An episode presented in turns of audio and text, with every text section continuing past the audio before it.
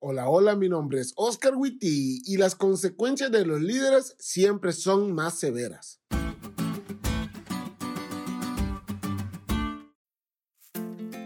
Hace algunos años atrás me tocó ver cómo ponían en disciplina a un líder de nuestra iglesia por haber asistido y haber llevado a un grupo reducido de hermanos a una reunión de un movimiento disidente.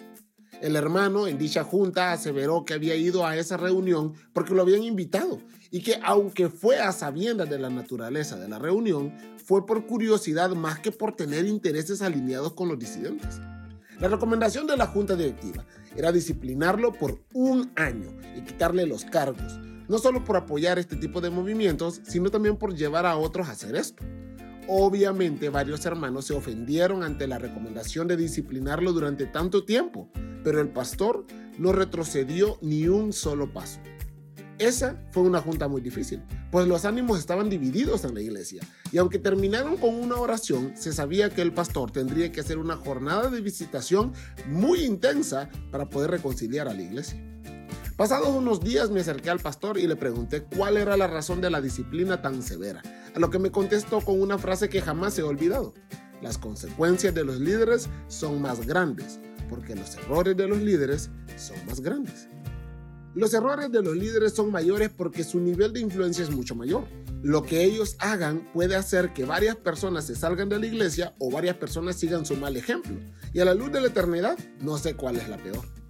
Por eso es que un error debe ser disciplinado rápidamente para que los demás sepan que ese proceder tiene consecuencias y no quieran imitarlo.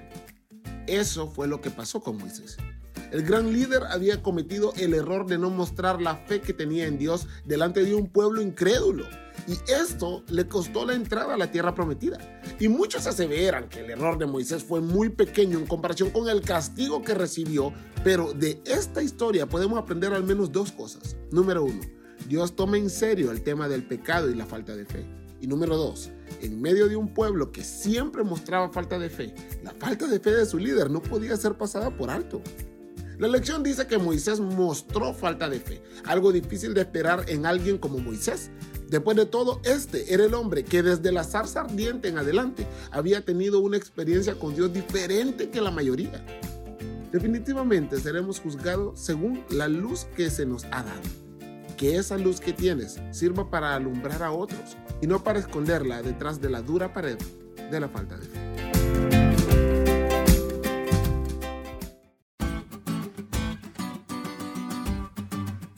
¿Te diste cuenta lo cool que estuvo la lección? No te olvides de estudiarla y compartir este podcast con todos tus amigos. Es todo por hoy, pero mañana tendremos otra oportunidad de estudiar juntos.